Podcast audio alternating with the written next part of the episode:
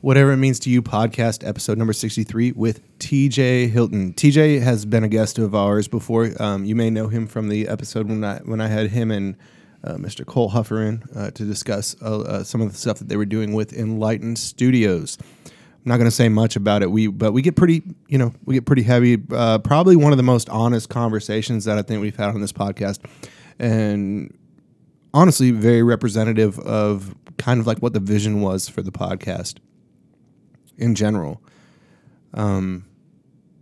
I agree. In, insight into a little personal uh, backstories and lives, you know, what makes people tick.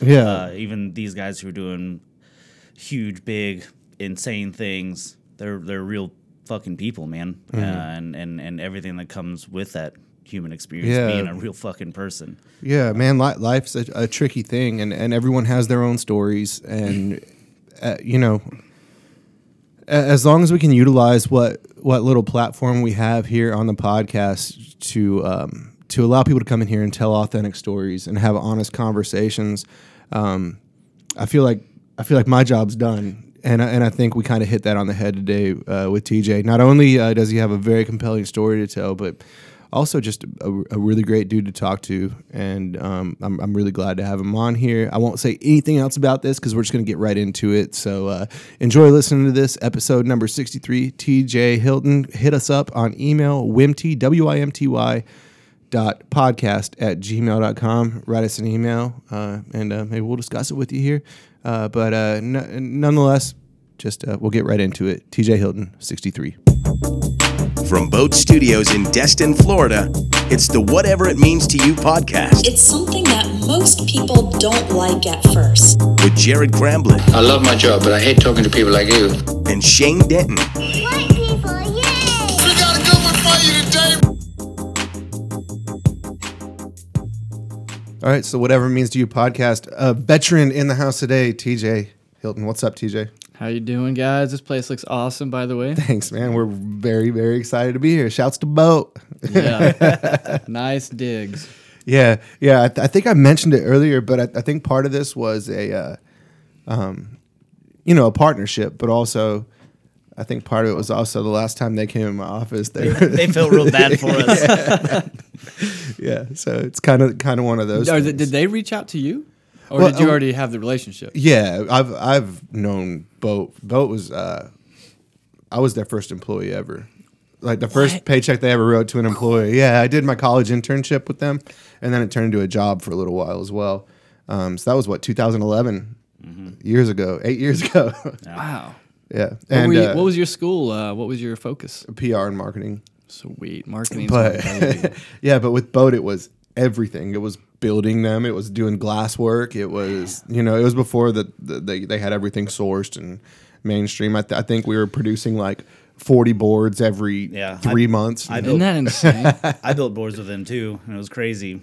I, I worked off At BOTE? Yeah, I worked off a boat. I got one.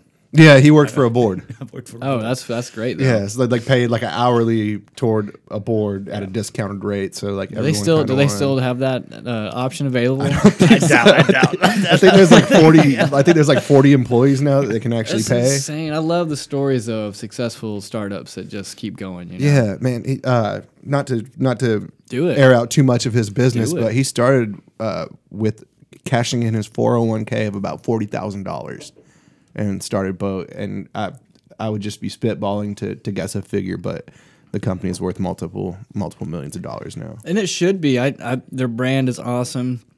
I love everyone trying to pronounce. You know, it's like the the word itself makes you pause. I mean, is it bote? Is it boat? Like, you know, and I just, I, but it's great. And um, now it makes more sense that you're here, and it's very, it's like legacy for you walking around the corner right there. That's nice. Um, that's one of the nicest walk-in. Is that their actual like commercial office, or is this like the headquarters? Yeah, this is their headquarters. They're yeah, basically their their corporate office, I guess, for lack of a better term. But Yeah. this is where all their marketing people are, all their uh, website building. Uh, Corey's just five five paces down. So Awesome. we're gonna start a little segment with him, like every uh, five or six episodes. Just get him in here for ten minutes and just Yeah. giving him a topic, and I don't say a word, and just let him go. Oh man. So, but thanks for coming back in, man. Yeah, Definitely bro. appreciate it, dude.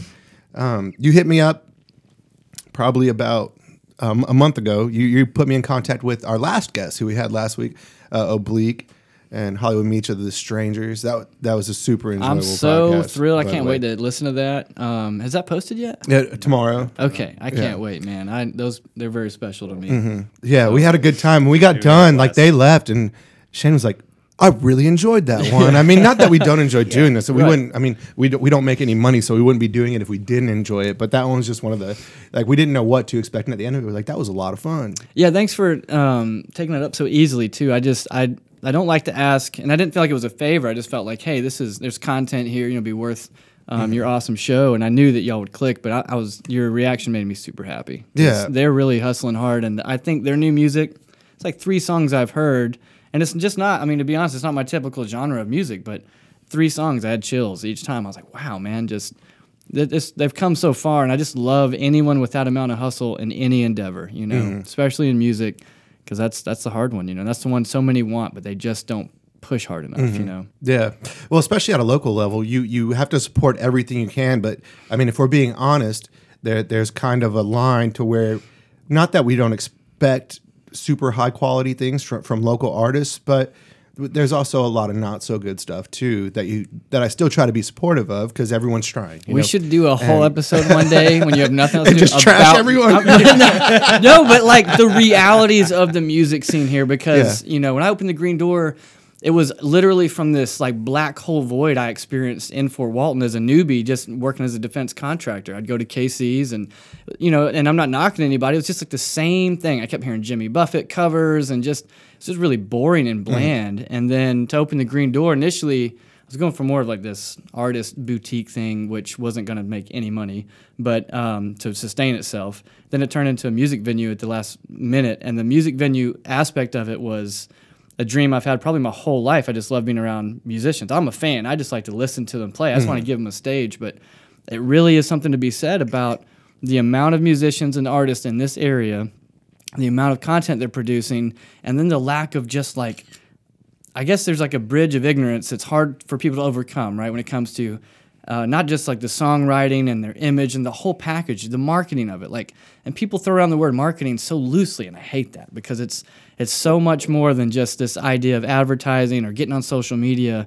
I mean, you're getting into the weeds of psychology. You're getting into the weeds of smallest viable market, um, and it's it's hard. There's like that sm- very small percentage in life. You have that 80-20, right? And it's 20% of the people that are usually so successful or, or doing so much more as far as like innovating and creating. But when it comes to the music scene, I mean, it's like it's like what five percent of everything going on here is making it anywhere. Mm-hmm. And there's a lot of good stuff. I just they need direction. And like as you know, managing uh, bands and stuff, it takes so much to accomplish mm-hmm. what they all want to accomplish. Yeah. You know, it's just like a, someone wanting to start a business. You just go into it. And it's not something, even if you had all the money in the world, which you never do, just throwing money at something something's not going to solve it. You got to hire the right people to do the right things.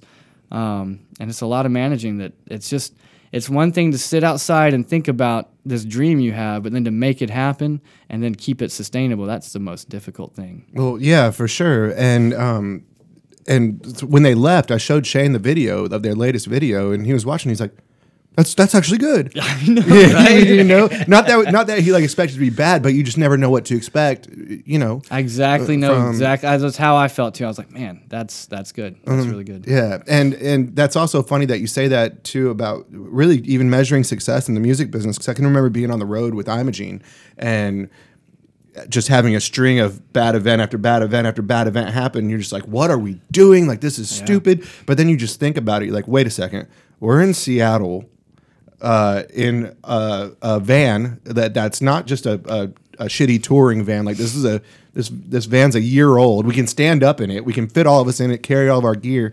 Like you've already made it past what ninety eight percent of God, yeah. vans ever get to accomplish, and now we're here. We're here bitching about it. That's the one You thing know? I've always wanted to do was just tour um, with um, a band. I mean, just like in the nitty gritty too. Not even. I mean, like the the the nasty, nasty. Like there's just this weird passion. I don't know if it's like the soldier in me or what. I just want to get down in the dirt with them, go on some like you know ungodly 12 hour 15 hour tour out to texas or something ridiculous and just really experience all that because that when you talk about that That's another thing I hear these guys talking about wanting to get these like these tours and these gigs, and it's like to think about the logistics, the the food, the cost of all of that just to sustain, and then going into places where no one knows you, Mm-hmm. and marketing ahead and scheduling ahead. I mean, that's Yeah, That's and and and at the end of the day, no one at the venue really cares. You know, Yeah. the only time they care is if they sold a certain amount of booze while you were playing. But you know, bottom line's bottom line. Right. So you never know what you're going to walk into. Sometimes you walk into and someone will be there and be like, "Hey, my name is blah blah blah. I'm going to be your point of contact tonight. Let's get you set up." And then sometimes you walk in there like, "Yeah, who are you?" Yeah, or they don't even care. Yeah, you're like, we- yeah, we just Hey, the stage is over there. yeah. Y'all know what to do. I'm sure you know. Yeah. yeah yeah it's definitely it's definitely one of those things to where there's just so many variables you just you have to keep a good attitude and luckily uh, with Imogene they're they're all really good humans as well Fucking love which them, which makes it so much easier like I, when I get- miss them. I miss just. I don't. That's, I hardly went to their shows. I mean, it's. I. Um. I just like spending time with them. Mm. You know. Um. I got to spend uh, an evening with Robbie and Charlie one night, and that was the most fun. Charlie and I have this weird um, passion for Third Eye Blind. It's like a random thing, and I. I didn't know that anyone else really cared, and then I found out I was at Coasters one night, and I was like, Charlie, I was like, is it true that you like Third Eye Blind? And we just like had this weird spark, and then Big time. big time. Well, then I realized I wasn't as big of a fan as he was. I didn't even know about a couple albums. And he was like, "What?" And he's like, "You got to come over and we got to listen to these albums." And I was like, "Whoa!" yeah Goo Goo So- Dolls and uh, Oh, man. who else who else does he Red Hot He's got a Red Hot Chili Peppers Oh, I didn't know about and stuff Oh, I yeah didn't know about that. he's a 90s like like pop alternative didn't that. fan I didn't know that. yeah crazy You don't find many Third Eye Blind fans uh, as passionate as he is. Yeah, uh, you know. yeah. He sent he sent me a text and he's like, "Look what I got for Jess's birthday," and he, he got Goo Goo Doll tickets for for the Tabernacle still in play- the Atlanta. Tabernacle? Yeah, yeah. And I was like, "Oh, word!" like he was so pumped about Oh, it, you which, know which made me really excited too, just so because I was just like, I mean, I guess I'll see the Goo Goo Dolls, but no, Oh, he did you was go? like, no, no, but like, no, but when I see the when I see the tickets, I was like, oh, that's kind of cool. But when I saw his reaction, then I got pumped for him. That's my thing because I could see how excited he yeah, was. He is when he lights up, man. He's excited. Yeah. yeah, he and Robbie, he and Robbie together are, are a fun duo to, to kick it Charlie, he used to come to the Green Door, and I just love this guy. He was always quiet, but like I swear to God, like all the women in the room just just creak their necks. It's like I'll be like, "What's going They on in here?" him. They love Char- Charlie. Is a magnet for that. Like, and I harass him about it, and I'm not even trying to be funny. Sometimes I'm like, "Dude, what what is it? What is it? What is it?" You know, like. You're a beautiful man. Like, what are you smelling like? What's that movie, Michael, with um, John Travolta, where he's the angel? Yeah, And the yeah, girl yeah. said he smelled like cookies or something. Do you remember that? I, I don't remember that part, Dude, but I, I, I. Think there's something like that with Charlie. Like he must put off some pheromones that just Yeah. drives them nuts. All ages too. I yeah, just love Charlie. It's wild. Yeah. They- the last time they came in here on the episode, uh, like 24 hours later, he texted me. He's like, "Hey man, can you take out like those four minutes where you start talking about like like ladies liking me?" I was like, "No, you signed the waiver, dude." Uh, it's like a billion of men out there that would rather be in Charlie's shoes. So Yeah. he can, he can he can handle it.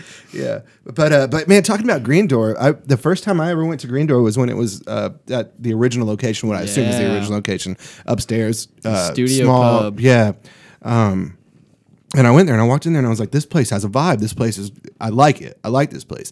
And then uh, that was the first time I ever heard Cody Copeland do his thing solo. At the And green, oh wait, wait, you talking about the Green Door? Um, it was up the stairs yeah, by Casey. you heard Cody up there? Yeah, it was just him and his guitar, and he came up, and I was with my boy Travis, and he's like, "You need to check out Cody." Yeah. And 20 seconds into his first song, I w- the, the room was silent. Uh, Didn't you ask me about him on. Instagram like last year? Was that you? It was probably a few years ago. um, Cody, I think is so funny. When we were just having that conversation at the very beginning, he was in my mind about that that small percentage of he's just got something so special, man. And Cody Copeland seriously was. I I got to be a um, celebrity judge with um, Season Ammons and Ed Jack out at. Uh, Oh, the Build a Band thing, right? this the was Boost a I- Band. I th- yeah, it was like at Grayton. 30A Songwriter Radio. Josette and Shannon invited me to come out and do that.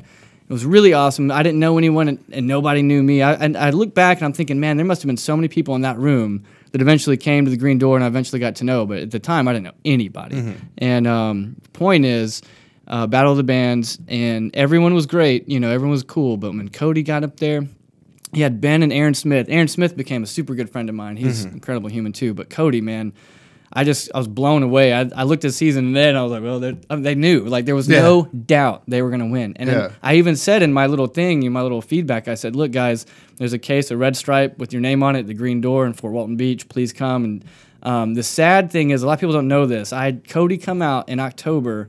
That was 2014, I guess. And uh, man, and I had all these dudes helping me film him. We had GoPros, we had all these cameras, and this was back before um, I got further into video production. And I had the, the live audio, and we are trying to produce some kind of cool little. We had an exclusive show, limited tickets, everything quiet in there, sound engineers, all this stuff. And then the management of that fell apart, and I was so, that was one of my the worst disappointments for me at the Green Door was that we could not manage. It ended up I couldn't find.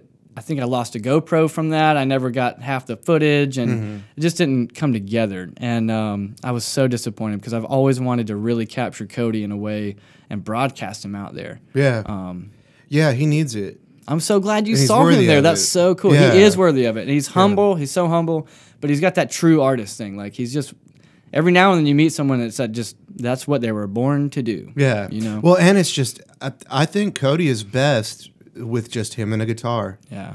It's haunting. It's so good. Uh, oh man, and and uh, that that EP that he did, uh, I think it's called like the Larimar Sessions or something like that.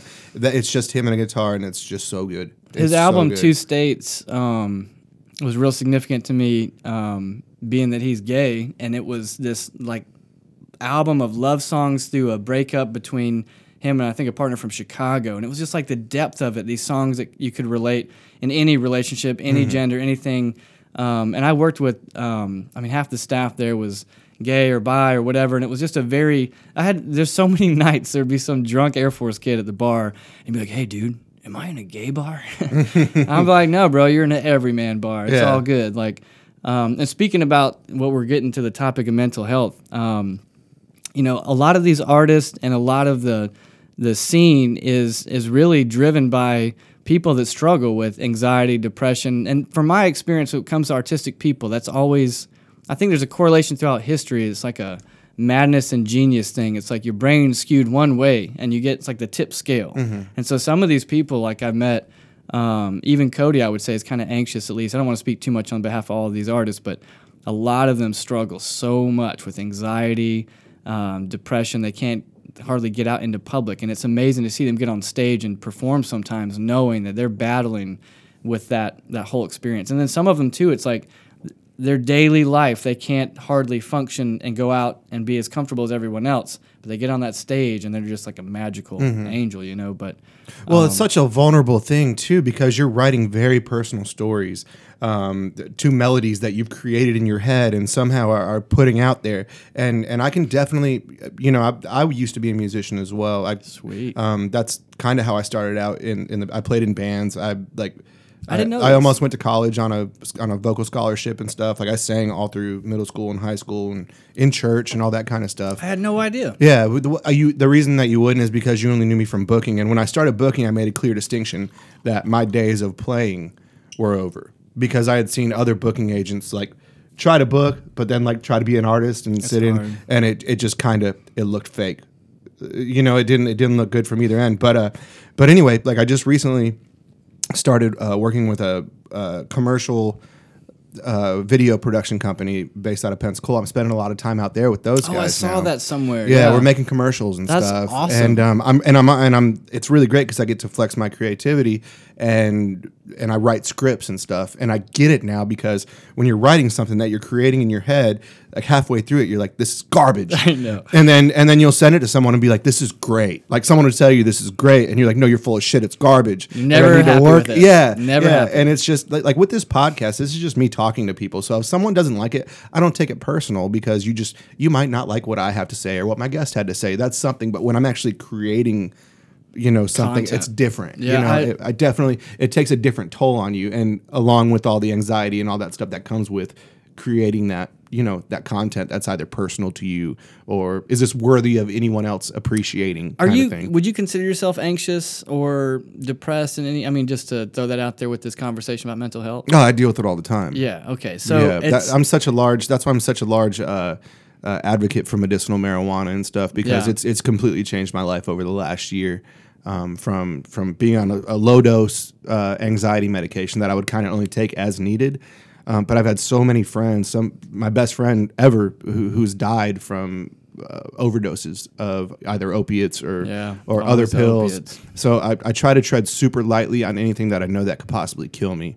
Um, and, and also, I've, I've dealt with uh, with serious bouts of depression, um, but like temporarily.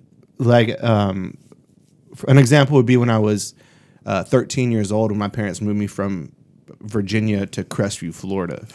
All right, yeah, like it was. Kentucky. Yeah, there were there were a couple times when I was like, either move me back, get me out of Crestview, or like I'll take care like I'll take care of myself. You know, like the suicidal thoughts and stuff like that. Um, Did you listen to the sad music at the time? Like, were you ever into like some of the emo? Uh, I was, yeah, I was into punk rock and Yeah, and, or and all darker that stuff. alter- yeah. alternative. Yeah. Yeah, um, a lot of hip hop, a lot of hip hop too.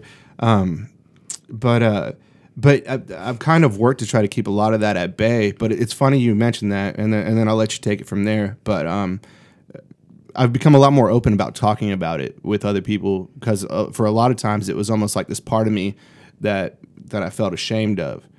But I think everyone deals with it. It's just how honest are you with yourself and Yeah. other people, and some people to different at different different lengths. levels and stuff. But I, I really, I, I, and the reason I just pushed that to you so fast is because I, I, and maybe you do too. But I, I've developed like that sense, a knowing. Um, I battled with depression my whole life. It seems I didn't understand it until my early twenties. Like I didn't know. I didn't realize what I was going through as a teenager was more than just you know hormones and being a teenager. Um, but it's funny when you start to talk about the anxiety of, for example, like when you're putting out those scripts dude it's like i can there's not one thing i can do that i'm satisfied with. There's not one thing i could i could spend a million years on everything i do trying to make it perfect. And i think there's a level of um, being naturally anxious that makes it worse you know when you're that way. It's like it's double what i think some other people go through. Some people i find are so confident be like oh no this is good and I know most people are, are still wish things could be a little bit better, but the anxiety of like, oh, I hate this, I hate myself, like it's like it's never good enough. They're gonna judge me, like it's this weird uh, counterintuitive uh, mental situation, but um, I wanted to push that to you because do you ever get the sense, you know, in a room or when you're around people, you can kind of tell some people are a little more anxious than others, or some people seem to be not just because they're introverted or quiet, but some people just have a certain demeanor and a certain consistency over time when I see them or interact with them, where I feel like they could be depressed or have been uh, down that path, you know. Um, and with you, all my interactions with you, um, one, I always had mad respect. I love people that are like, you, you're always diligent. You're always on the, I, I always say the hustle. That's such a general term, but like when you'd come into the studio, you just have, it'd be like work time. You'd have your computer, and uh, even when you and your brother come in, it was like, I love that. Hey, we're here, we're doing business, drinking some coffee, having a good time. But um, I like people that live by action, and you're one of those to me. That's like, you know, you're not out there dancing around like, hey, I'm I'm managing Imogene. Look at me. You know what I mean? Like it's that. There's something about the humility and the due diligence of work. And being depressed, one of the things I did want to discuss today was the miracle it takes just to be productive sometimes. Um, and for some of these artists too, and these musicians, it's like um, it's amazing to me what they some of them overcome, and then it's sad to know that a lot of them will not overcome that, or will have to compensate with drugs or with some other type of um, you know uh, outlet. And uh, have you you know Russell Brand by any chance? The goofy kind of British guy. Yeah, yeah, yeah, yeah, yeah. I just read this addiction book he put out, Uh-huh. and honestly, it was really, um, really eye opening for me. And he talks about how anything can be an addiction, which you know you generally understand that. But I, you know, there's been times where I've been addicted to Netflix. You know, where it's basically to me this addiction becomes anything that's a distraction that I just routinely go to. It doesn't have to be alcohol or marijuana. It can be Netflix. You know. Um, but he said, you know, some people it's cake and sweets or whatever. And um, it's a funny thing we do sometimes where it's like kicking the can down the road and you just continue to do this one thing. And so I've learned recently that I've been really busy, but it doesn't mean I'm being productive. Mm-hmm. Like I have to be doing stuff, or my depression takes over. I was gonna. I was just gonna say the exact same thing, and that's kind of how I worked through a lot of mine. I think that's where you're at in life, Um, It- right? Yeah, yeah, and that's really what does it. Is uh, if I it used to be say in my early twenties, I would I'd say I had whether it's bills or I, I was in the military or or this coming up or, this EPR coming up or, or something like that.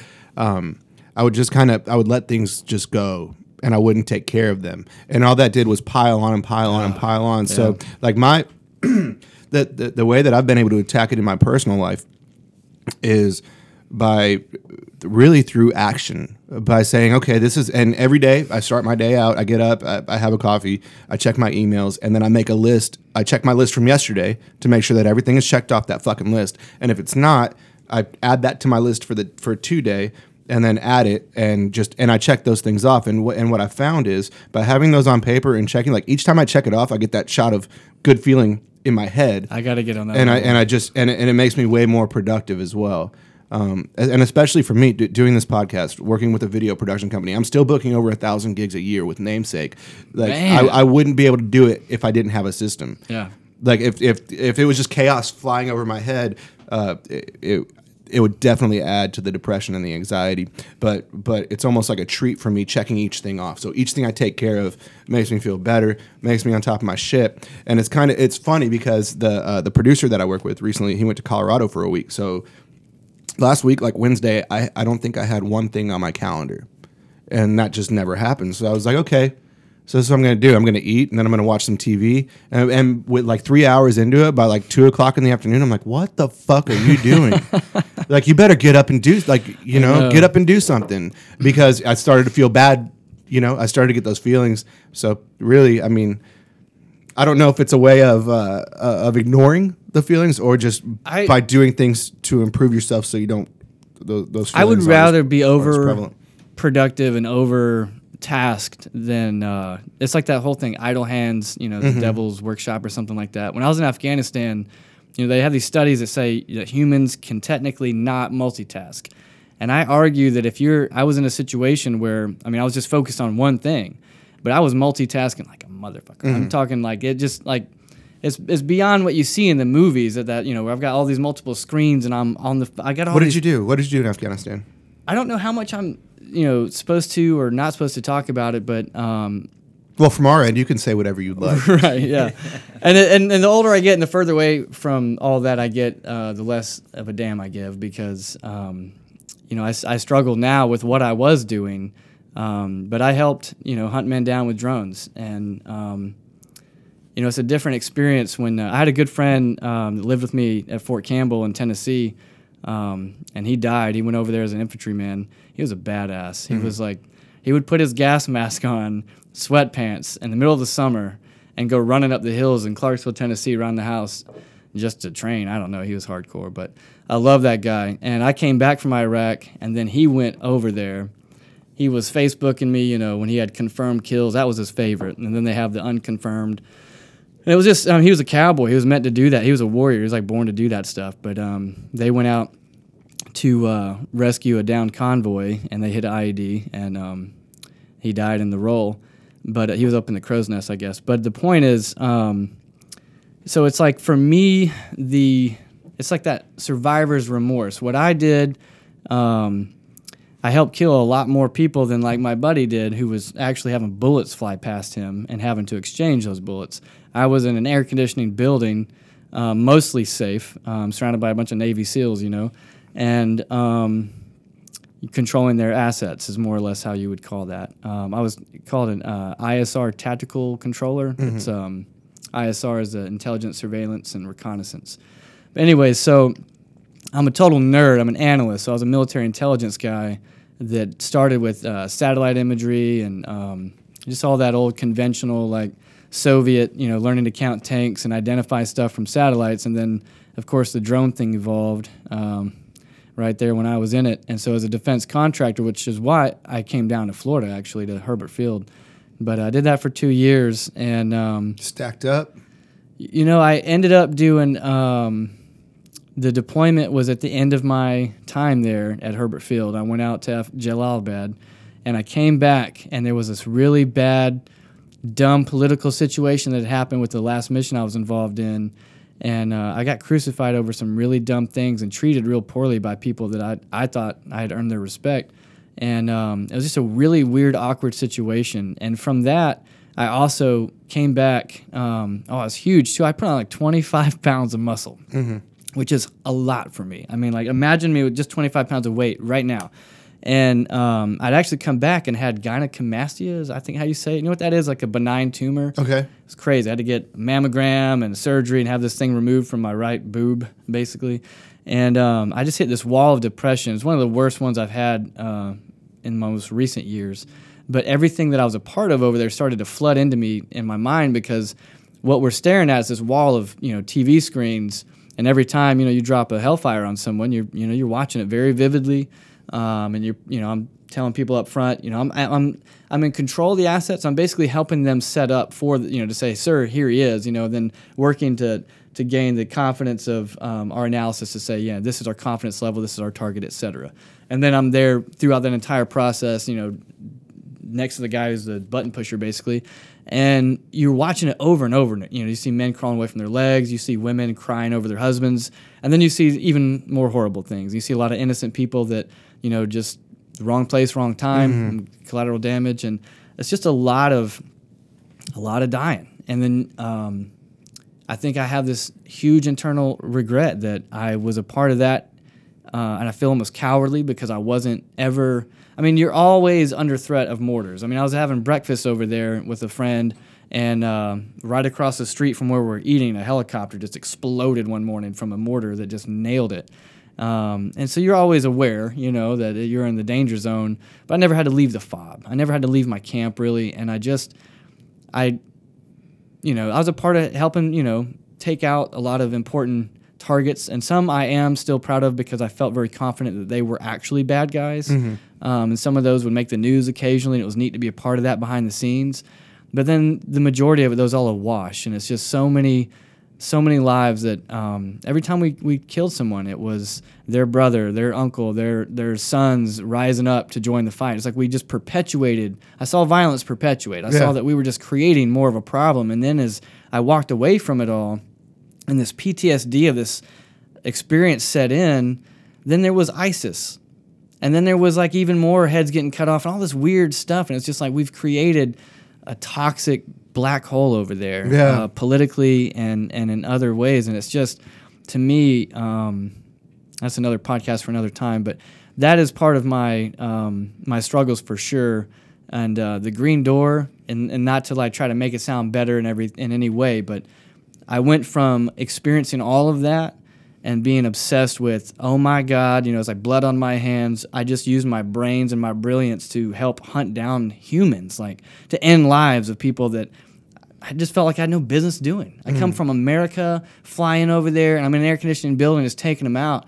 And um, I'll never forgive myself for some of that. You know, Russ Witten, the pastor of downtown church, who I really adore, he told me one morning, he's like, you know, you can be forgiven for anything. And I, I have a strong conviction. I don't want to be forgiven. I don't want that erased. I need to know, I need to remember and never go back to that. I have a strong vow against violence, you know, after what I went through because it, it's, you know, it's like that thing you grow up and you hear, even if you're not a churchgoer, you hear Jesus said, turn the other cheek.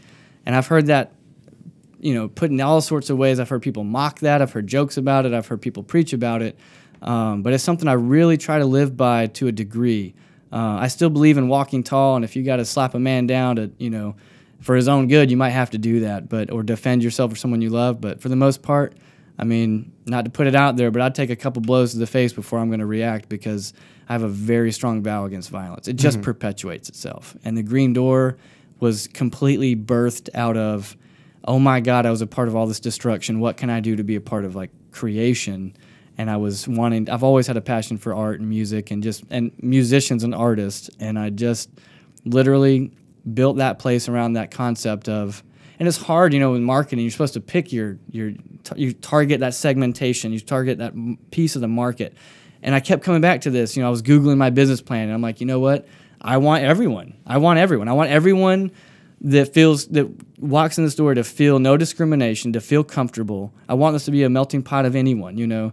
And um, it was a rough business plan, but it it that part worked for some reason. The people that went up that staircase to check it out usually really enjoyed it. I think I've only heard like one or two negative uh, remarks out of like a thousand, and there's all those things that I'm anxious about that I know could have been better. I wish I could go back and redo, and I learned so much from that, um, and wanted to you know take those lessons on and have taken a lot of those lessons on in business down the road. But the one thing we got right there was that vibe, and it was just serving everyone and making sure that. Um, and it was funny. Most of the staff was also anxious and depressed. I mean, and it was just this weird family we had. And I, and by the way, I never hired anyone. They came and showed up, and I couldn't hardly pay any of them. It was just a weird ragtag bunch, but we were like the tightest family, and it was all just love and empathy, which doesn't work. Never works anywhere, but it worked for us um, until I brought other people in. It worked, and it was weird, and um, it wasn't profitable. That was my fault as a businessman, you know, not knowing uh, as much about finance, economics, and also just not. I didn't like taking people's money back then. Bill that owns Fockers is a friend of mine. He used to give me a hard time about that. Like, hey, you're trying to make a living. Don't forget that, you know. And um, I just really wanted people to have that one place. I called it the sanctuary, and um, and I do miss it sometimes. I miss. I'm like, man, that really was. And I remember when we moved it to the new spot. I'm not like too too hokey and spiritual about stuff, but I went in the space and I really did like this own little ceremony. And I was like, you know what? I, am I'm, I'm going to take you with me. I'm going to take this sacred vibe that everyone feels so strongly here. I'm going to I'm going to move it to the new spot. And uh, that just didn't work out. Um, and you, you find out sometimes those vibes come from people that are specifically a part of an organization um, filling it with that vibe. But for sure, I think the Green Door was uh, it was like my part of my redemption story, you know. It was a, and I didn't advertise that a lot. I don't, I still don't like to, and that's part of coming here today to open up about some of these things. But um, yeah, that place I think really became this lighthouse for depressed people and people that uh, minorities of all types, whether they were consider themselves minority because of their sexual preference or their skin color. It just became that place, and through that, we had the most awesome open mics. We had the most colorful crowds. I mean, it, it was really. I thought for a long time, I was like, man, this is going to blow up at any minute. I was like, this is it. Like, I'm going to be able to like pay all these people good money for what they do. We're all going to have a good life. Um, and I never plan to do it long term. I have like major, crazy, long, long term plans. So I'm like scuttling through life just trying to get there. Every open door, I've got you know two little business projects right now that are relatively new, and um, and I'm basically trying to establish multiple streams of income by the time I'm 40 is one of my goals. Um, but I, I want to do so many other things and just be attached to any one business or any, especially a brick and mortar location. Um, but I had bigger hopes for that place, you know. And the truth is, um, Rich and I were definitely butting heads.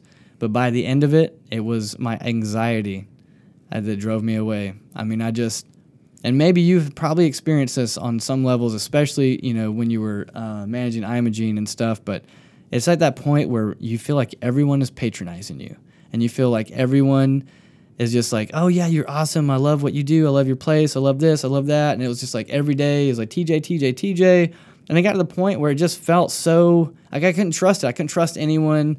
As everyone was my friend, and it just felt fake and it felt weird. It's like that one thing I've always wanted to be that accepted. I guess I've always wanted to be you know, a person of influence and like share my love and my, any insight and just be there for people. But it became this weird twist and a nightmare to where by the end of it, you know, I just basically snuck off stage left and went and had a family and moved to Gulf Breeze and just I was off Facebook for years. I just totally went from that to complete like recluse mm-hmm. living and I never explained myself to hardly anyone because how do you say sorry guys I'm anxious I don't trust any of your affections I'm out Yeah. you know but that's that's how that went There's down. a lot there, and there's a lot that I can relate to. Um, first off, um, I don't. I don't think if, if I look back to the way that that I grew up, and uh, my father was an extremely hard worker.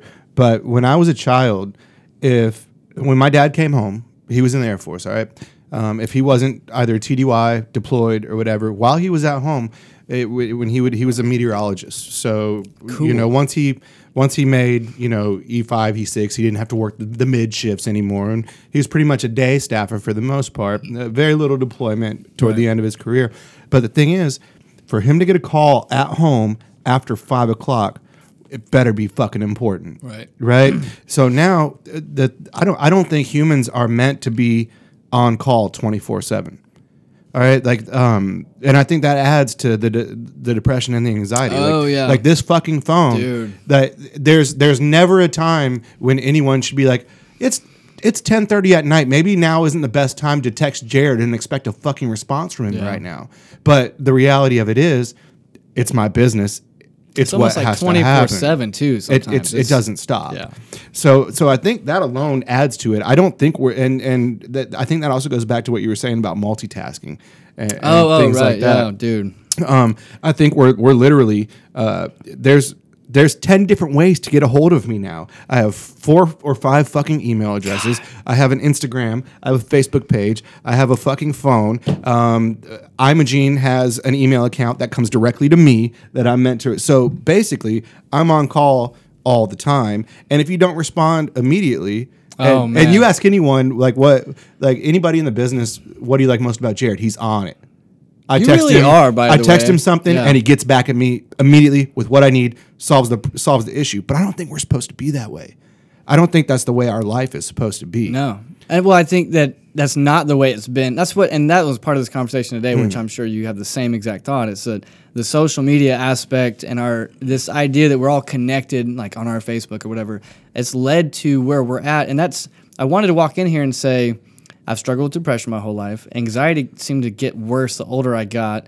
Um, I feel like you can relate to some of this. I just have this intuition about it. Maybe you too, Shane. I'm not sure, but I feel like we can all agree that it seems like everyone's anxious. It seems like we've all become, even those of us that weren't never too like, like I mean, I, I hate myself for a lot of different reasons, um, and I know I shouldn't. And I know I tell people, you know, it's one of the things that's really important, like trying to love yourself. It sounds almost like a, a vanity thing, but it's, it's really not. Like it's super important, and a lot of what we deal with um, as individuals and the way we live and the way we experience the world around us and the way we even treat others has to do with how we feel about ourselves.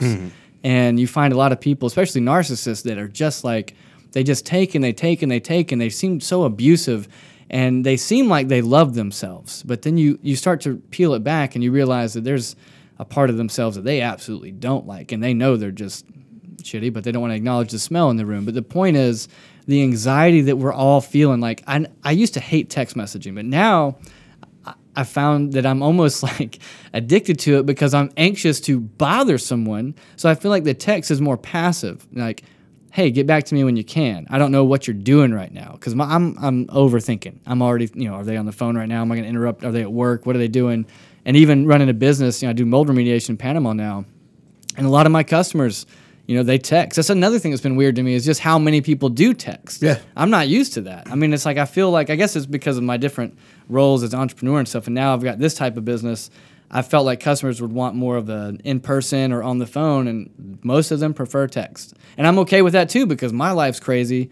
The problem with text for me though, and I'm not as organized as you seem to be, and that's where I'm trying to get right now really badly. I need it. I'm all over the place. I can't help it. I'm just so my mind runs and I stay busy by I have this- yard project behind the house I live in, and it's epic. It's like Hurricane Michael devastated everything over there, and this forest has like all these trees bent over and weird twisted branches. And I've gone through and cleared out like a magical wonderland. I'm still working on it. Um, I've even added some solar lights. I'm trying to give a space for my daughter to really enjoy and for me to enjoy, but it's something that helps me the most with my brain and all these thoughts going on is just to get out there and sweat and I literally I got like a handsaw and loppers and I just go out and work myself to death mm-hmm. to fight all that's going on in my head and it becomes overwhelming I think when I realize god I feel like everyone else is also anxious. I'm not alone in this. I'm not trying to be alone in this. And I don't know if we talk about this enough, you know? Mm-hmm. I don't know if everyone else like you were saying earlier like you were not comfortable to express that or to be open about it. Like to me, depression, when I first realized that's what I was struggling with, because we didn't talk about it a lot when we were growing up and stuff, you know. Now it's like it's like everyone, it's you know hashtag whatever. But back then, you know, my dad would always tell me, "Son, you're the weirdest kid I know." My dad was also in the Air Force, by the way, and um, I grew up in a very strict. You know, I got spanked, I got grounded, I had chores, I had to pull weeds. Had I mean, it was you know, it wasn't like hell. I don't complain about it, but it, it wasn't easy, and um, it made me strong in a way that made me regret being depressed because I look at it as a weakness. And I look at my anxiety as a weakness and I beat myself up over that. And I get depressed. And a lot of my depression is the inability just to get up and do something. It's the inability to overcome. It's like being frozen still. It's weird as hell. And I mm-hmm. think a lot of people that have depression are freaking out because they don't want to look lazy and they don't want to look like they're just trying to get by and mooch on people. They're not. It's just, it's hard to explain if you haven't dealt with it directly that it's really this crippling thing. It's all in your head, but it's a biochemical. It's a real dis- disorder. It's a real biochemical process that's either misfiring or firing too much. And they still don't have it sorted out. You know, all these SSRIs or wh- whatever the different types of medications. I've tried multiple, and I, I can never trust a medication again. Um, and marijuana was the only thing that did help me after Afghanistan. Like literally, I started having panic attacks. I didn't even You know, t- uh, we just had Tony on from Heritage, and he he had the exact same. I have not listened to that yet. With Did y'all- getting out of the Air Force, that's the the immediately he got out of the Air Force. He actually had uh, he had to go to counseling in the Air Force for his a- anxiety issues, and when he got out, the first thing that he did too was turn to the ganj immediately. Yeah. and I mean I that- that's how you got Heritage. yeah, oh, right, yeah, and thank God, Yeah, right? yeah. I mean, and that's how the Green Door. A lot of people used to say things. I kept it really low key for a long time, but the the truth is, I came back and I'd always thought um, panic attacks were kind of just blown out of proportion and people use them as excuses, but no Same. shit. Yeah, and then I was there, and it was like literally, I don't know how to explain this, but all I wanted to do was like run through a window. Like I don't even know, and it made no sense, but it's like literally my mind is telling my body like just run through a glass wall. Like I don't, I was freaking out, and um, I had a good friend that was like come over and um, hang out and try this out, and it had been so long since I'd done it. And when I was a kid, it was funny because it always gave me anxiety, and then after those um, experiences in Afghanistan, it just just calmed me down so much. And um, the truth is, now I've gone um, completely sober from that too to try to get back a see if there's any more clarity out there to find. And and and it's funny just how I went 31 days after like five years. I went 31 days, and I was struggling hard. I mean, my dreams. I don't know how to explain this. Have you tried that? Oh yeah, yeah, man. Well, when How I, do you explain the I- dream? well, when I first got it, when I first got out of the military, that's the first thing I took to as well. Yeah. Um, and I also like started bartending at Mellow Mushroom, so it was just Heck like, yeah. yeah. let's serve some drinks and let's get high as shit all the time. Yeah. Um, so I, I probably had a good four or five years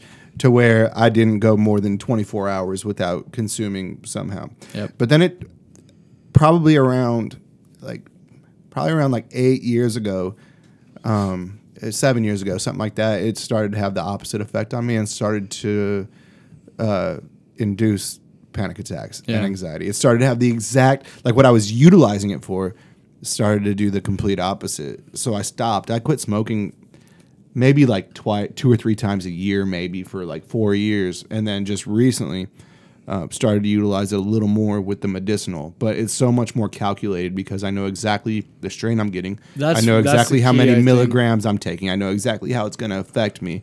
And, And does still, yours have CBD also? yeah, I, Yeah. I, I have. Um, I utilize three different, three different things really. Um, I have just straight up indica indica drops that I put under my tongue when it's night night time. So Oh, I've man. I've never slept so good in my entire my God, life. I bet. I'll, put- I'll put four or five drops under my tongue, and within about twenty five minutes, I'm asleep. And it's uh, you know, when you consume it, it's different than when you smoke it. So it'll stay with me for about six hours. So I know that I'm probably gonna get six hours of solid ass sleep. It's changed my life in that.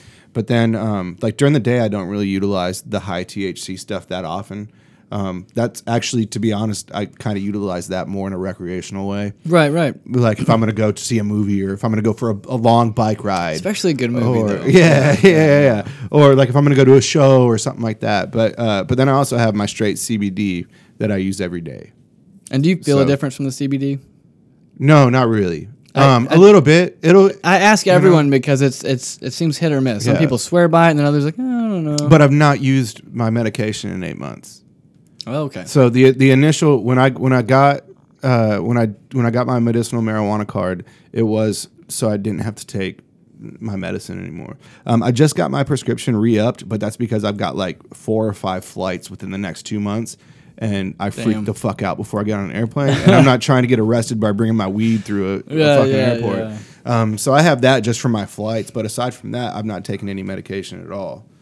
Um, but but to get back to what you were saying, after like those. The, the- like those five years of smoking every day, like the, the first week that you quit smoking, your dreams are insane. Uh, actually, I. I had about three weeks. Um, this was recent in my life. Um, I'm in one of the healthiest relationships I've ever been in, which is like a huge deal. That's great. Congratulations. It man. is, and I you For don't now. you don't know yeah you don't actually even know my past. I'm not even going to get into it, but um, I've just my whole life's a funny shambles sometimes about relationships. But the the point is, um, I smoked cigarettes since I was 16, and I just quit that. I read a book by Jordan Peterson, Mm-hmm. and um, it was just I mean I've I'm actually like four for four on the audiobooks. Have you heard of Rich Dad Poor Dad? Yeah, I've read it. Did you love it? Uh, most of it. Yeah, Most of some of it. it. Uh, it really helped me out a lot as far as um, just if I'm going to purchase something, breaking it down into what is an asset and what is a liability. What is actually an asset? Yeah. Yeah. Um, uh, so so it definitely it, it definitely gave me some perspective on it. But I would I would recommend that everyone read reads Rich Dad Poor Dad. I no, I do too. sure. And and one thing I love, I'm an audiobook junkie, and it was only like six six and a half hours. So Mm-hmm. it's like it's, I can HEPA while I'm working, and um, that's a mold thing. Anyways, and just listen to my my earphones. But I read the Jordan Peterson book, and it was about I think it was like uh, twelve principles of life or whatever it was, and it really it has a lot to do with being honest with yourself.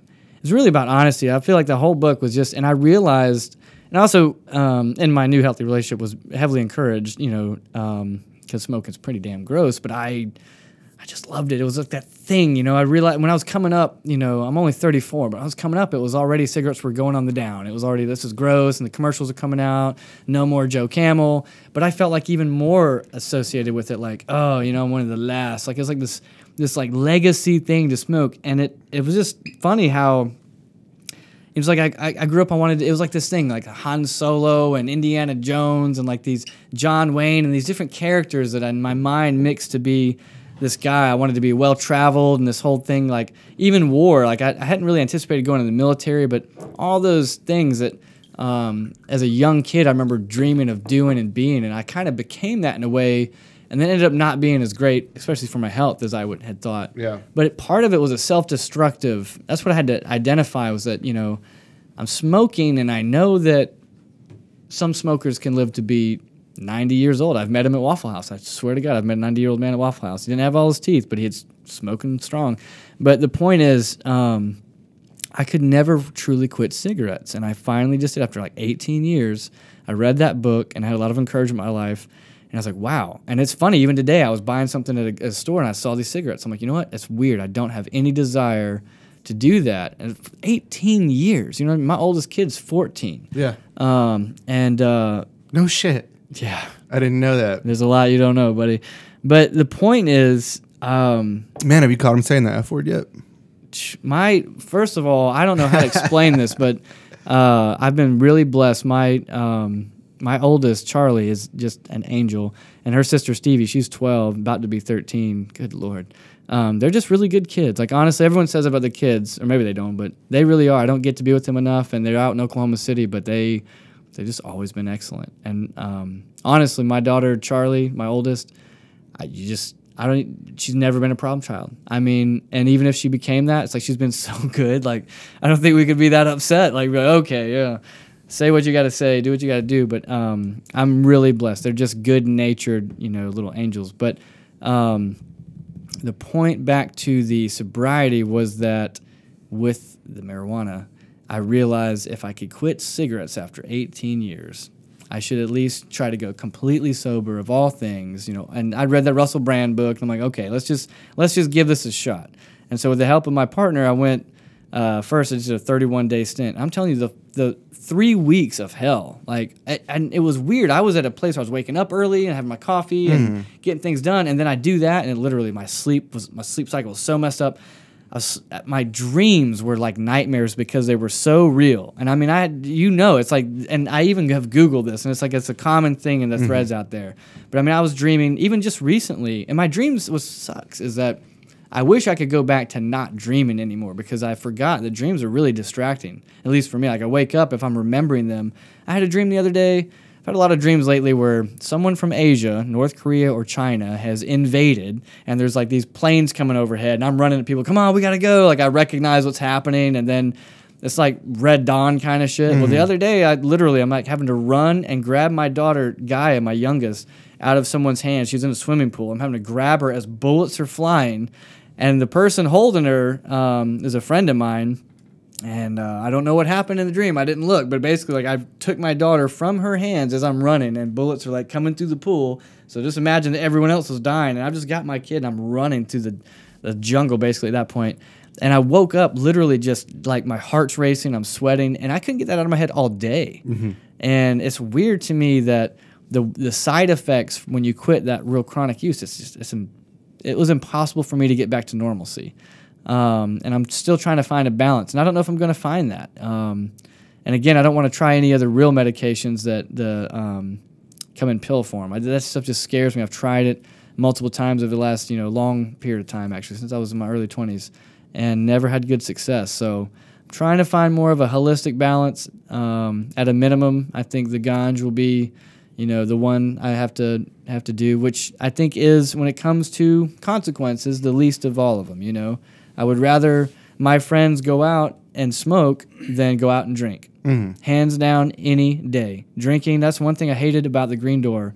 I hate having a place that you're building up for fellowship and good times, but the alcohol is hard because, and people are always like, why don't you get liquor? Why- And I didn't really want liquor. Like, yeah, profit margins or whatever, but Yeah, but it would also cost you six figures to get a, a license to be able to sell it anyway. it costs so much up front and it costs so much liability, but it raises statistically all of the wrong things that come with alcohol. You know, your friends leaving drunk and getting in accidents or worse, or people, you know, sexual assault or just fights and just dumb shit that happens with mm-hmm. people in firewater. So, anyways, but that's another thing. That's and I guess I brought this also to say during this podcast that for me, alcohol, I don't know how I survived alcohol in my 20s, like especially when I was in Korea for 2 years.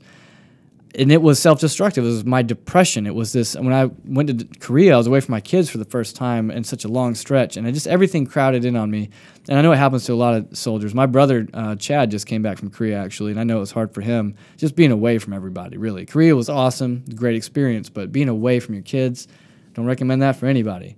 But alcohol, it's funny now. I am grateful that I have a respect for it because um, I was definitely an alcoholic, you know, for at least a you know stretch of my twenties where I had to have it. I got to the point of shakes. I got to the point of all the things that you know I've heard about in life, and I'm not proud of that. Did the Air Force have um, a substance abuse program? Oh yeah. We had one called uh, ADAP maybe or Arm, Army Drug Abuse Program or Army Substance Abuse. Anyways, I had to do a 60 day, 62 day stint of sobriety in Korea, and I, I was voluntold. I don't know if you guys use that term in the Air Force, but strongly recommended by my leadership that I get help because um, I was an amazing soldier. I was always, if I was in uniform, I, I was the best of the best, like always. Won all the awards, did all the best things, always good at everything from the PT to the shooting. But um, my personal life, I just was just partied pretty hard, and I and I had a good time. I wasn't mean and negative. I was happy. Everyone loved partying with me, but I just drank so much, and so now, um, and I use that to to cope with depression and to cope with anxiety. But now it's like I barely ever do this. In fact, last night was the first time I've had alcohol in a long time, um, and even right now, this is. It's honestly really tasty too. Oh, I'm way. enjoying like, it. This is what is this? Four roses. Well, I went in there on a budget, and I'm like, you know, this is. I haven't had four roses in a while, but um, yeah. It, but it, another thing too, it's it does help your anxiety, you know, and that's the point of the bar. It's like, you- Until the next day, it depends on how hard you go. and it does depend on how hard you go. Yeah, But I've been there's, forced- there, there's been some. There's been. See, my problem isn't. I'll go days and days and days without drinking. Yeah. My problem is when I'm having a good time, I don't want it to stop. Oh, trust me, yeah. I, so that's my my issue with alcohol, and that's always been my issue with alcohol. I'll go. I, I mean, shit. Uh, last year I did several challenges. I did vegan. I, I went vegan for thirty days. I did no booze for thirty days. I rode my bike for a certain amount of fucking miles and ran a certain amount of miles. Like I like setting up I challenges for that. myself. I love that. Um, but uh, but as far as the booze go, um, I've you know, it's definitely caused some issues for me in my past, 100%. Um, th- some some would argue that, uh, you know, a couple times a year it'll still cause an issue or two. Um, but yeah, my, my problem isn't that like I wake up and I think about it and I need to have it. My problem is I'll go six or seven days without drinking at all, and there's a very very uh, I don't know that that I can slope. between three and thirteen doesn't exist. Yeah. You But- know, and oh, so here's a great story. Um, so I didn't. I wasn't trying to preach about my great behaviors with it. I I'm, I'm I can go months without it, but I still have that slippery slope. And at the gr- this was so funny. Last year, I can't remember when it was. I think maybe in the summertime or the fall. But I was on Miracle Strip, and there was an event at the Green Door, and there was an event at um, Enlightened Studios, and I was going back and forth with some friends and it was just all hitting me the nostalgia of you know and it's and I, i'm i'm not trying to say this out of, of pretension but it's like to know you're standing there on the sidewalk and that these two places literally exist because of your brain like literally was it the rooftop show? no, no, no. that was another badass night. Um, and you know that's the thing too about the rooftop show. That was a brilliant idea, but you know our business would not have profited had I not made those moves to put kegs out and do those things. There's there's aspects of this of these you know types of businesses or even just in entertainment where you have to consider sustainability. How do you generate cash flow? How do you gen- make money doing the thing you love so we can all have a good time? It's a great challenge, obviously, but I was in this moment where I'm like, no one knows, no one. It's like, and I don't want you know, I don't want to be like, hey, I created that, and hey, that was my idea. You know, like Cole would have never left his house if I hadn't come home and been like, hey, dude, guess what? I have this idea, and I might have to take over the old green door, and I was thinking we could incorporate this. It was like this whole thing that un- unfolded, and um, to be standing there and to know like this was all in my head. You know, this whole idea of you know, even even the green door, like to see it on the Miracle Strip. It's not what I wanted it to be originally, but I love that it still exists. It's five years come May. Well, I'm I'm I'm glad. I, I'm a fan of Ian's as well. Um, I got to meet Ian Yeah. um, in November, and I really like. I'm just I'm just thrilled. I think they're going to add pizza if they hadn't already. Like, first of all, I think every town needs music venues. I think there needs to be more stages for artists and all those things. But I just love that right there. I just have this one just driving through. Like no one else is going to know, but I know. I'll know that. For my whole life, I was this guy that had all these ideas and wasn't able to do much with that. And then finally, I had my break after Afghanistan and started to learn how to bring those to life and, and just hustle harder. And I was there in a moment and got carried away with this. And then someone had a vape pen, and next thing I know, everything was spinning. And I found myself, and it was it was like weird. It was like I guess I did start to get proud. You know, no one else knew that, but in my mind, you know, I was getting really proud of like, oh god, look at this thing, dude! Like you really you you got you were part of this creation of all this, all these people, all these musicians, everything happening around you. Like none of it would be here if you hadn't eh, done it. Like. And then I got super sick, and there I was, like, there's a huge trash can right by the Green Door Bar at the end of it, and I was just, I was all the way in, like folded all the way in. It was just, thank God, it was empty, and I had friends, thankfully, kind of shielding me, but I was just puking my guts up, Yeah. puking my guts up, and they, I, what do they call that crossfaded? I was so, I, dude, I was so faded, and it was definitely the cross faded. And I'm telling you, like, I have not hurled like that in forever, and it's my least favorite thing to do. But it was like very humiliating, but in a very humbling way, to go from that moment of like, oh my god, I was a part of doing all this, and then like, oh, I just overdid it, and Yeah. my friends literally had to carry me. Back to my apartment, and um, that's the last time I think I overdid alcohol. But I thought, you know, how funny that I was in this moment and also I try to talk about moderation, and then I got carried away too. But um, yeah, it was pretty embarrassing. Yeah, it happens. I was like, you know, you know Hayden, um, the drummer. Yeah, he I, I know who he is. I don't I don't know him personally, but I know who he is. great dude. Rossi was one of my favorite bands. I used to play at the Green Door and stuff, and just great. I like what Rossi guys. does. Yeah, they're Yeah, I love. They sure. love their energy. Um, just they're just they were always respectful. You know, Chance is one of the nicest guys in the world. Logan, they're all great. But um, I was telling Hayden like uh, that night I was up at the bar and I was like, man, it's so great. I was like, so proud to see you. You know, doing all these things years later and blah blah blah. And then like an hour later, I was just hurling in the trash can. I'm like, Yeah. so. well, it's okay to be proud, but it's also okay to be humbled pretty quickly too. I prefer humility. I prefer humility in my friends and in all my interactions, but you know, it's. I mean, you should see me every bow jams at about ten fifteen. Like when it stops at ten, you should see me at about ten fifteen, uh, because Oh, yeah, he's that Uh, asshole hurling in a trash can. Too. yeah, yeah. Well, be- because I get there, at, you know, I'm there at six thirty a.m. setting everything Whoa. up, up and down those stairs. For namesake? On, on well, no, no Bo, Bo, Bo Jams is my event. Like I, I created it. It's like my festival.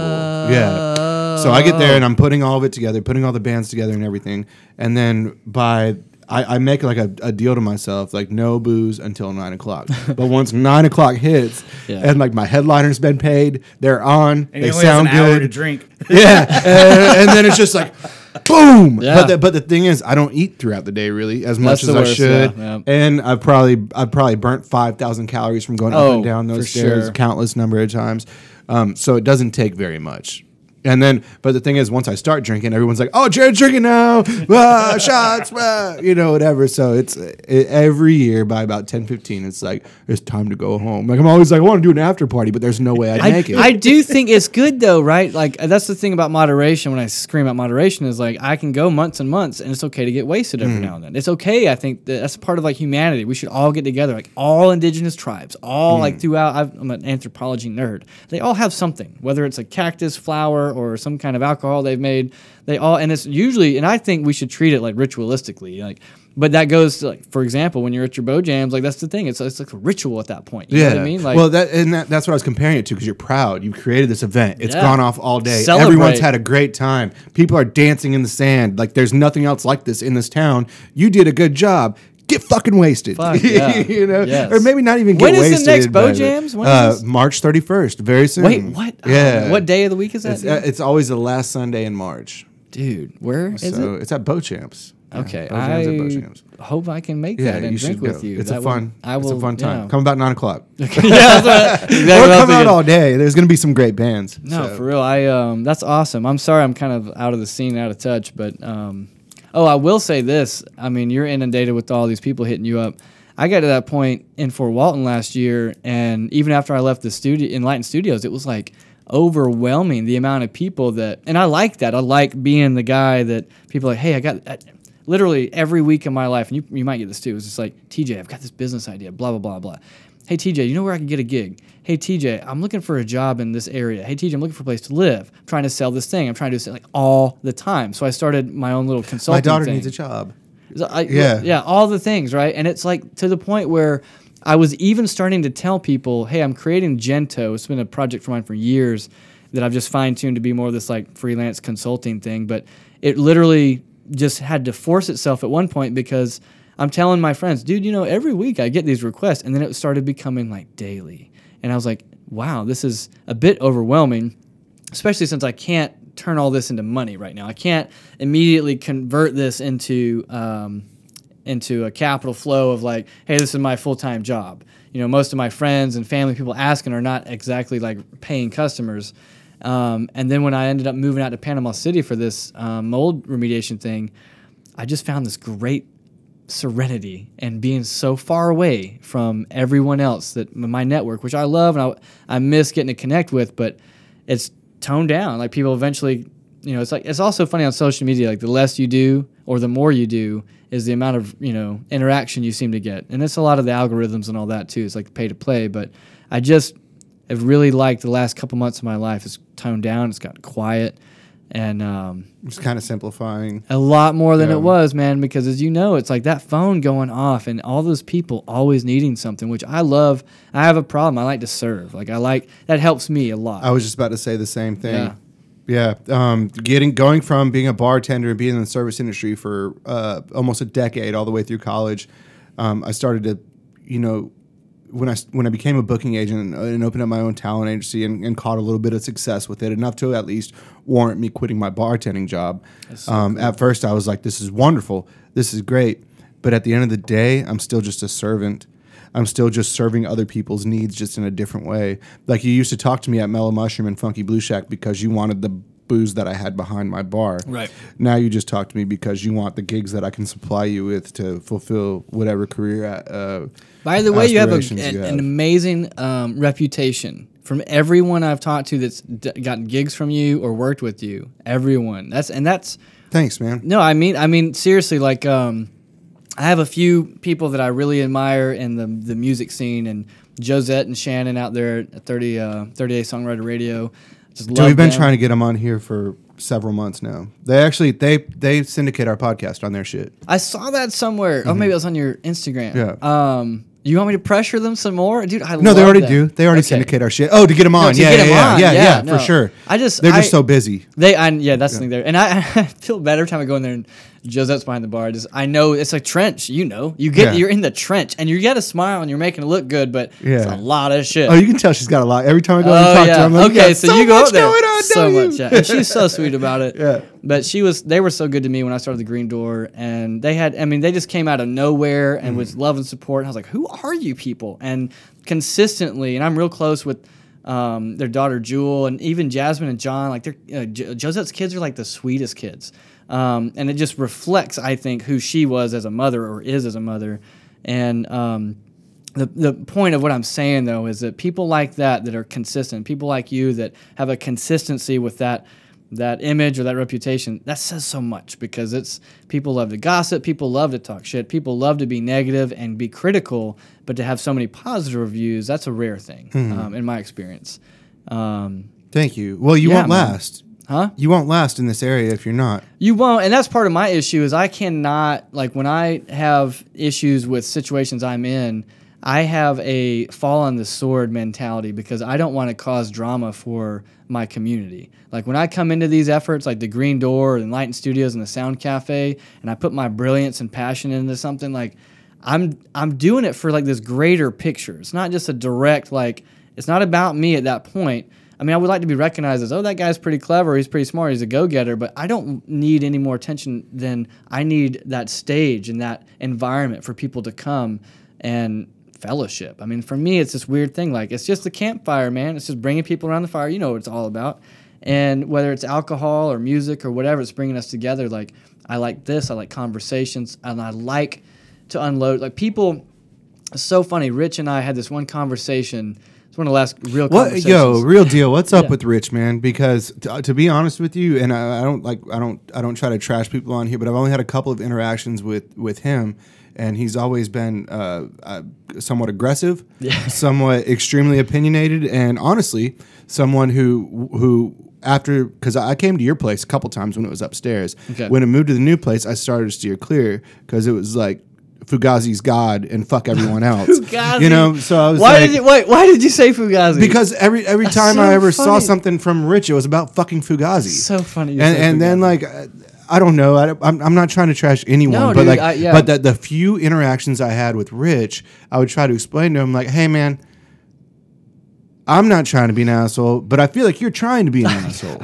Like that's just how I feel. Bro, I was at City Hall getting shit open for Enlightened Studios, and they were like, and I'm cl- I was close with, I'm still close, I hope, with some of those guys up there. I just love Fort Walton, but they were like, hey TJ, uh, you know, I hadn't seen you in a long time. I just want to ask you, you know, Rich was coming up here, and um, he just.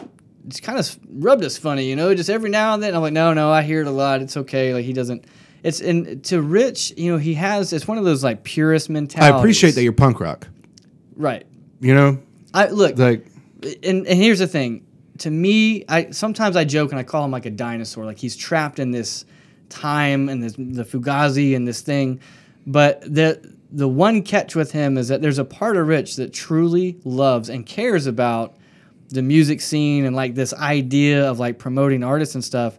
But i think that he like many others um, before and after him greatly underestimate what it takes not just to run a business especially brick and mortar but to deal with the politics to deal with the socializing to deal with the networking and just the handshaking and the eye contact and like that thing. Like you can't even though you're in the trench which sucks like you know, there's so many people that were interacting with me at the Green Door that never knew, never knew any of what was going on with me, and that was the point. And with Rich, um, it, wa- he was so opinionated, and it got to the point where it was impossible to move him in any any conversation. And that was the thing. At the end, there, I'm screaming like, "Hey, dude, we need to generate different a different type of cash flow. Like we need merchandise, or we need food." And my partner at the time, um, who became my wife, was um, literally offering different solutions like deep freezers and fryers and food warmers and all these things. and he just he kept shooting it all down, and it got to the point of frustration.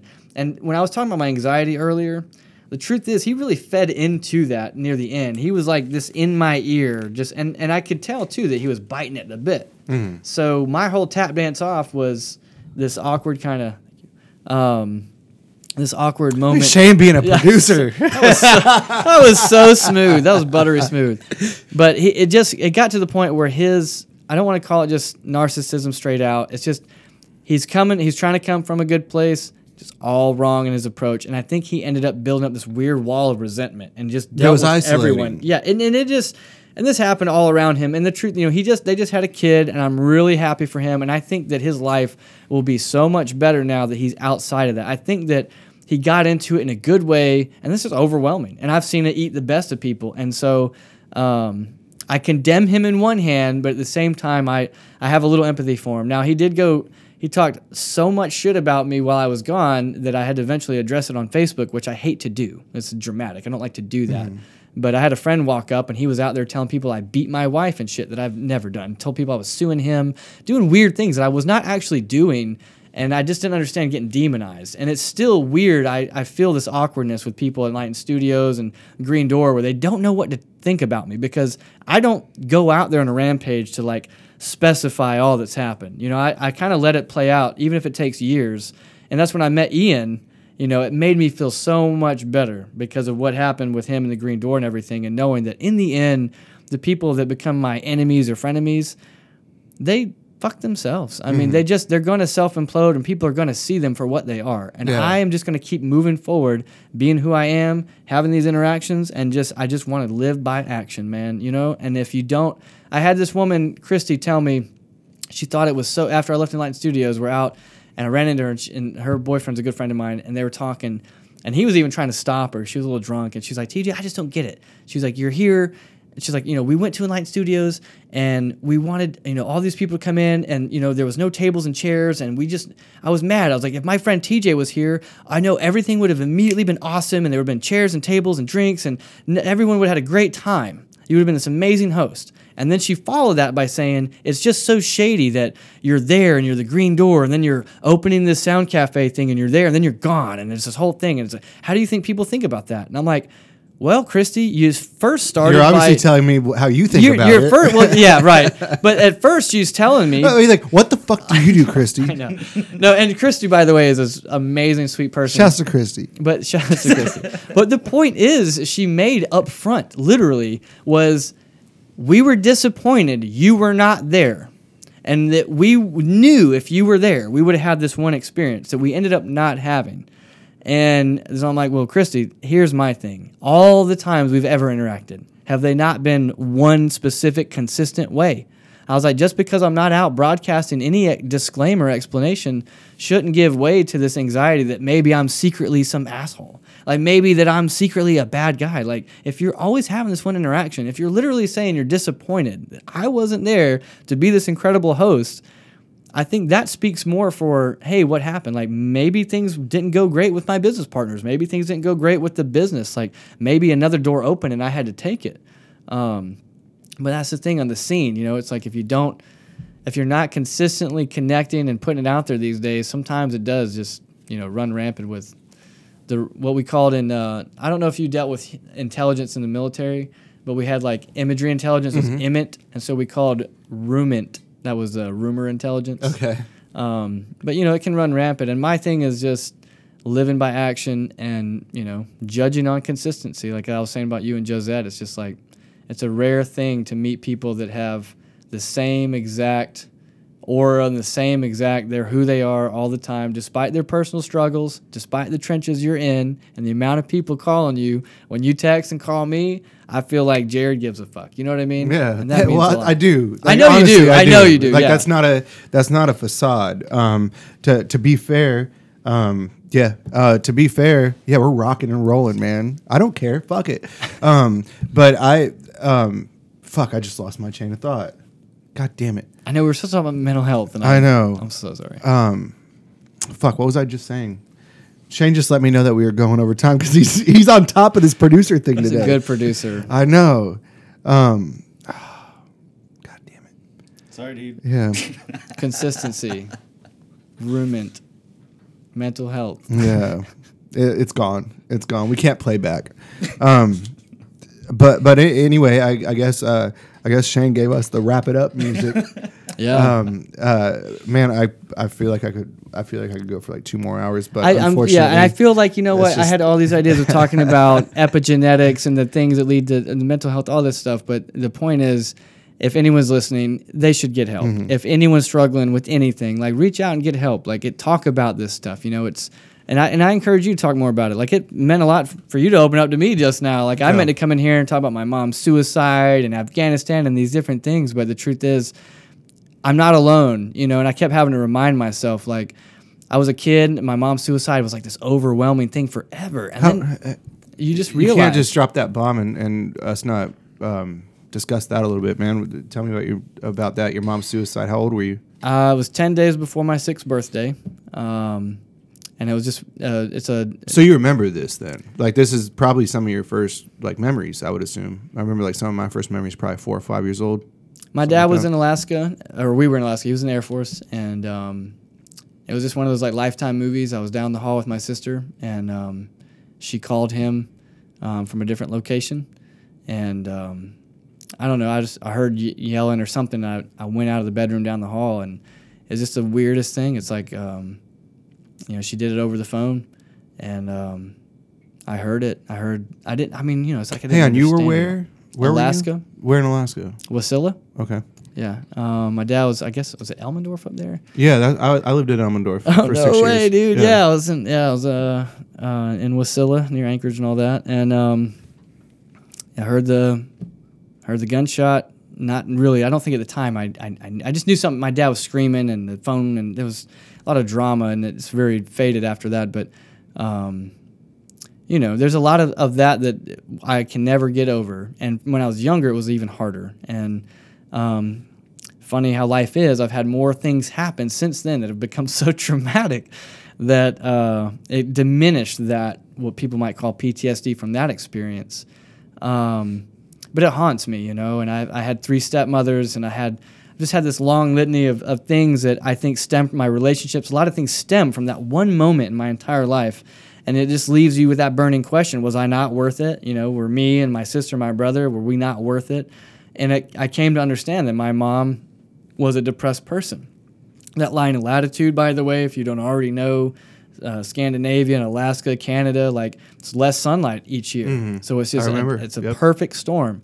And um, on top of that, I found out even recently in life actually that she had been sexually assaulted as a young person, and that that is probably what um, triggered a lot of the things that led to her depression and stuff. Um, she was 24, by the way, when that happened. And when I turned 25, I was in Korea. Uh, it was mind blowing.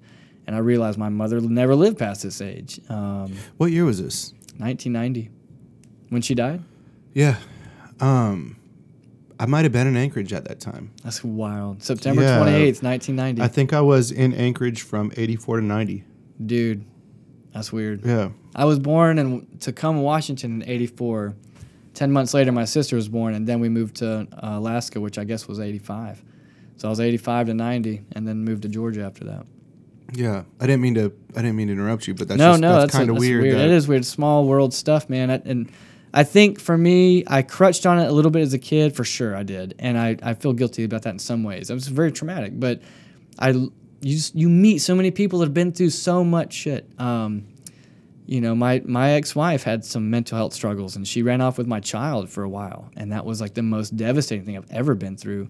And I didn't understand it. There was no explanation.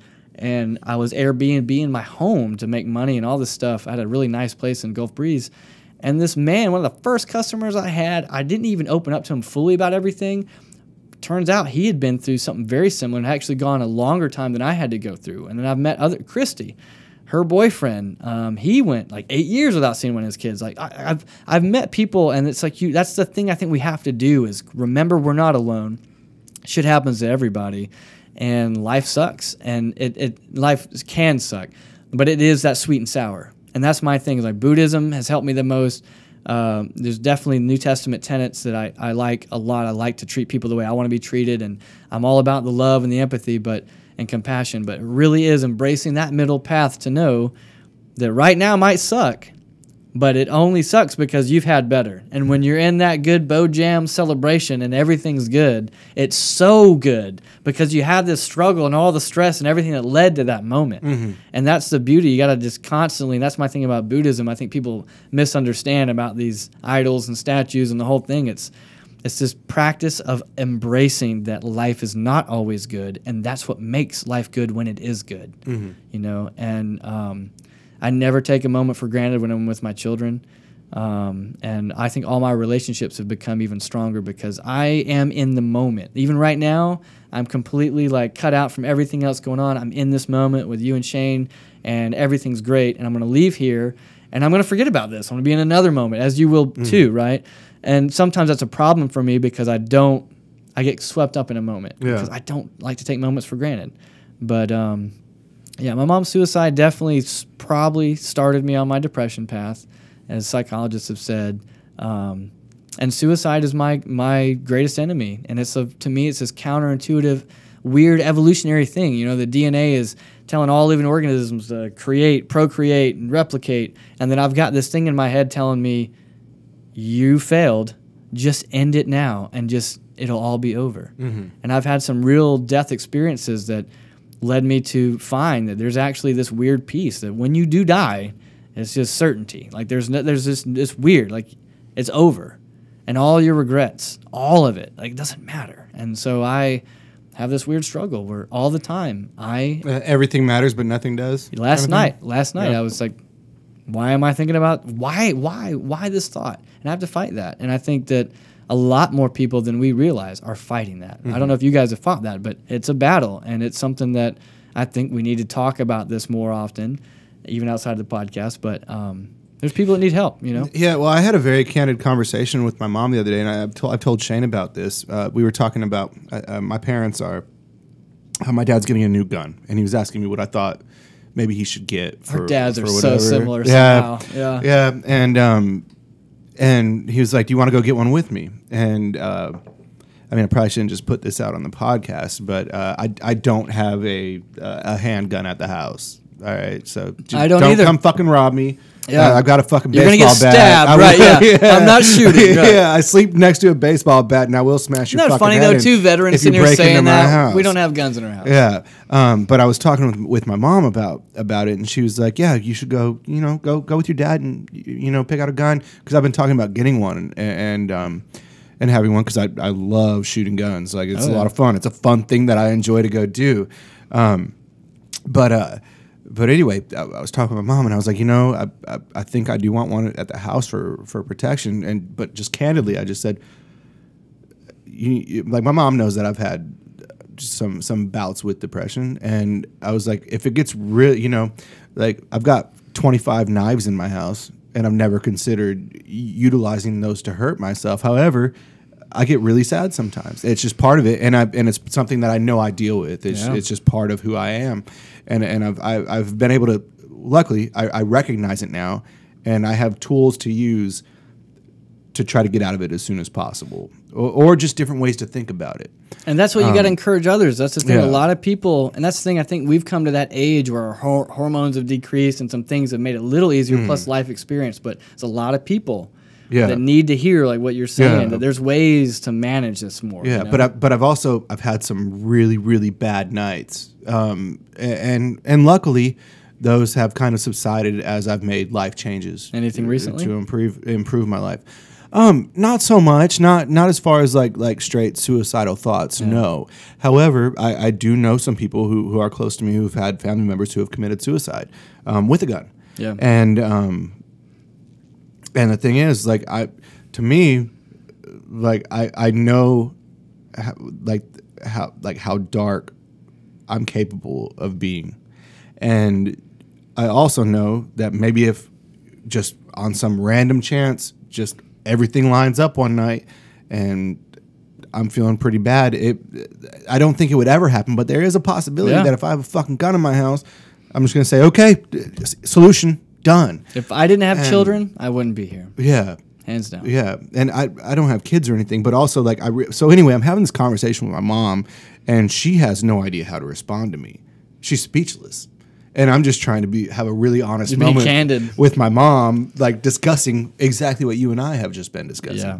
and, and the reason that I don't have a gun in my household, and I, I didn't realize like she was, she, I think I, I think she was slightly disturbed by the things I was telling her, which for me is just like me talking to you right, Right, now. right, it's right. just it's uh, it's me being honest with myself and being honest with you. It was me being honest with my mother at the time, but at the same time, that's got to be scary for her to hear and I didn't take that into account either. So I, I think the, I think the more that we discuss these things, um, you know, from the outside, maybe a lot of people think that that I have my shit.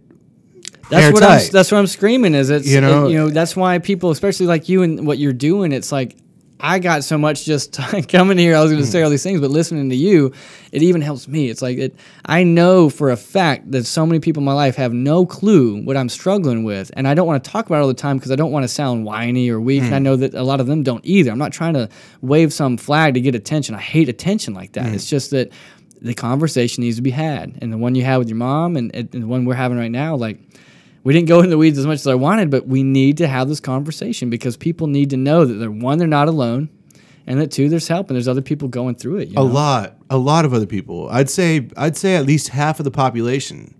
Um, and I'm I not do a, think I'm it's not a growing. Yeah, no, I, I everyone's anxious, and, I think half are dude, depressed. this fucking ad, look, dude. When's the last time that you sat and talked with someone for a fucking hour and a half without look? You know how many times I pressed my phone or my fucking iPad when I was in here? Dude, fucking I'm having zero. To, I'm having to do it right When- now. when's the last time? Yeah, I'm having look, to do- I just look at it. this shit.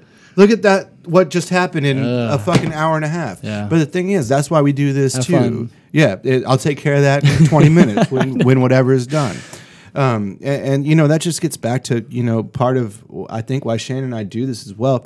Everyone has a story to tell. The more that we discuss these ideas, no matter what they are, Yeah. whether it's how you create songs or your art, whether it's how anxiety or depression affects you, or I mean we, even t- simple things uh, as far as you know how how Corey. Uh, the owner of BOTE came to start BOTE boards and all that. Everyone has a story to tell. There's certain things that we can pick apart from it and apply to ourselves. And I think at the end of the day, hopefully you can take something from it that makes you better, that you can apply to yourself that makes you better as well, and maybe also create some sort of understanding between people. I hope you guys continue this for so long.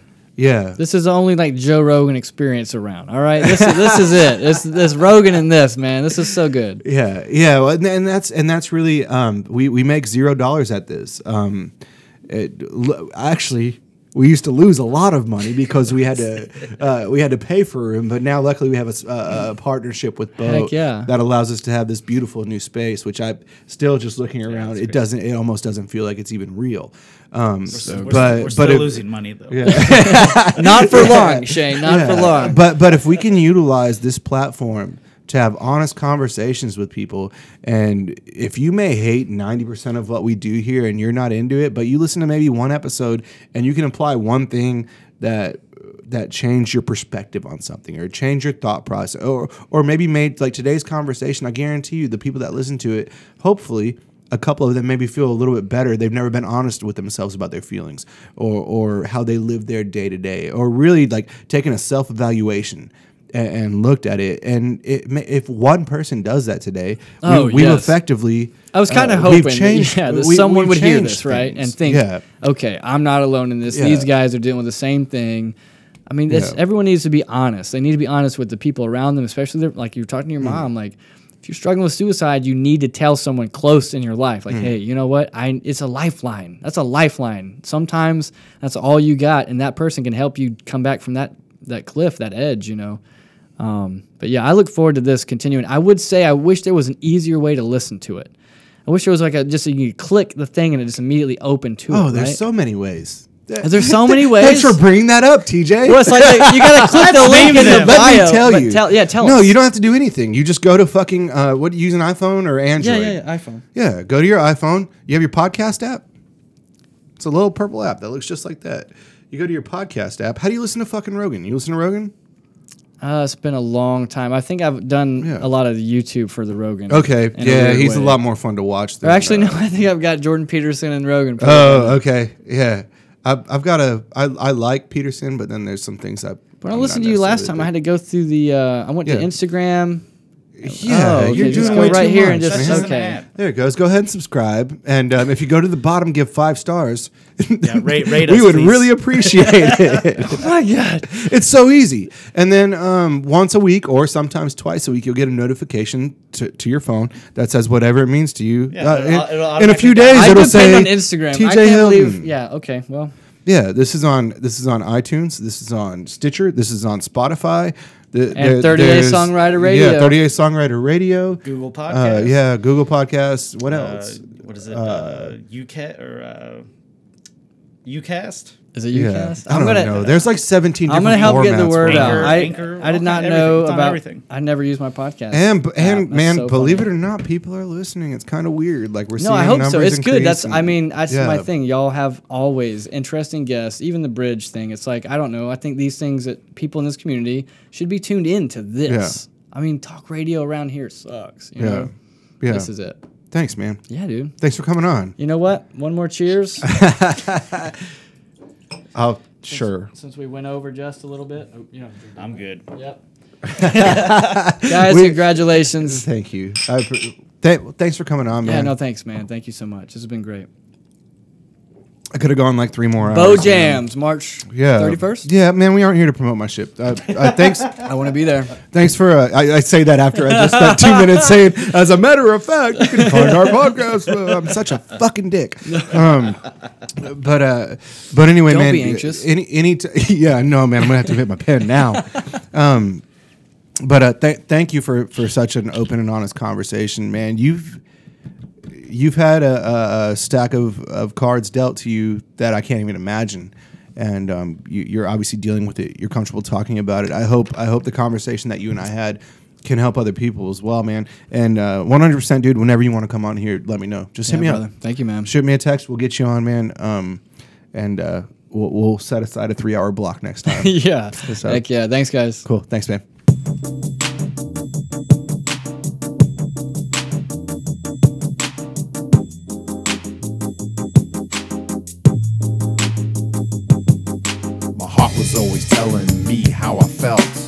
Car was always telling me to put on my seatbelt. Stop sign is always telling me to stop. And half a mile later, get the same thing from that cop. The world is always telling me what to do.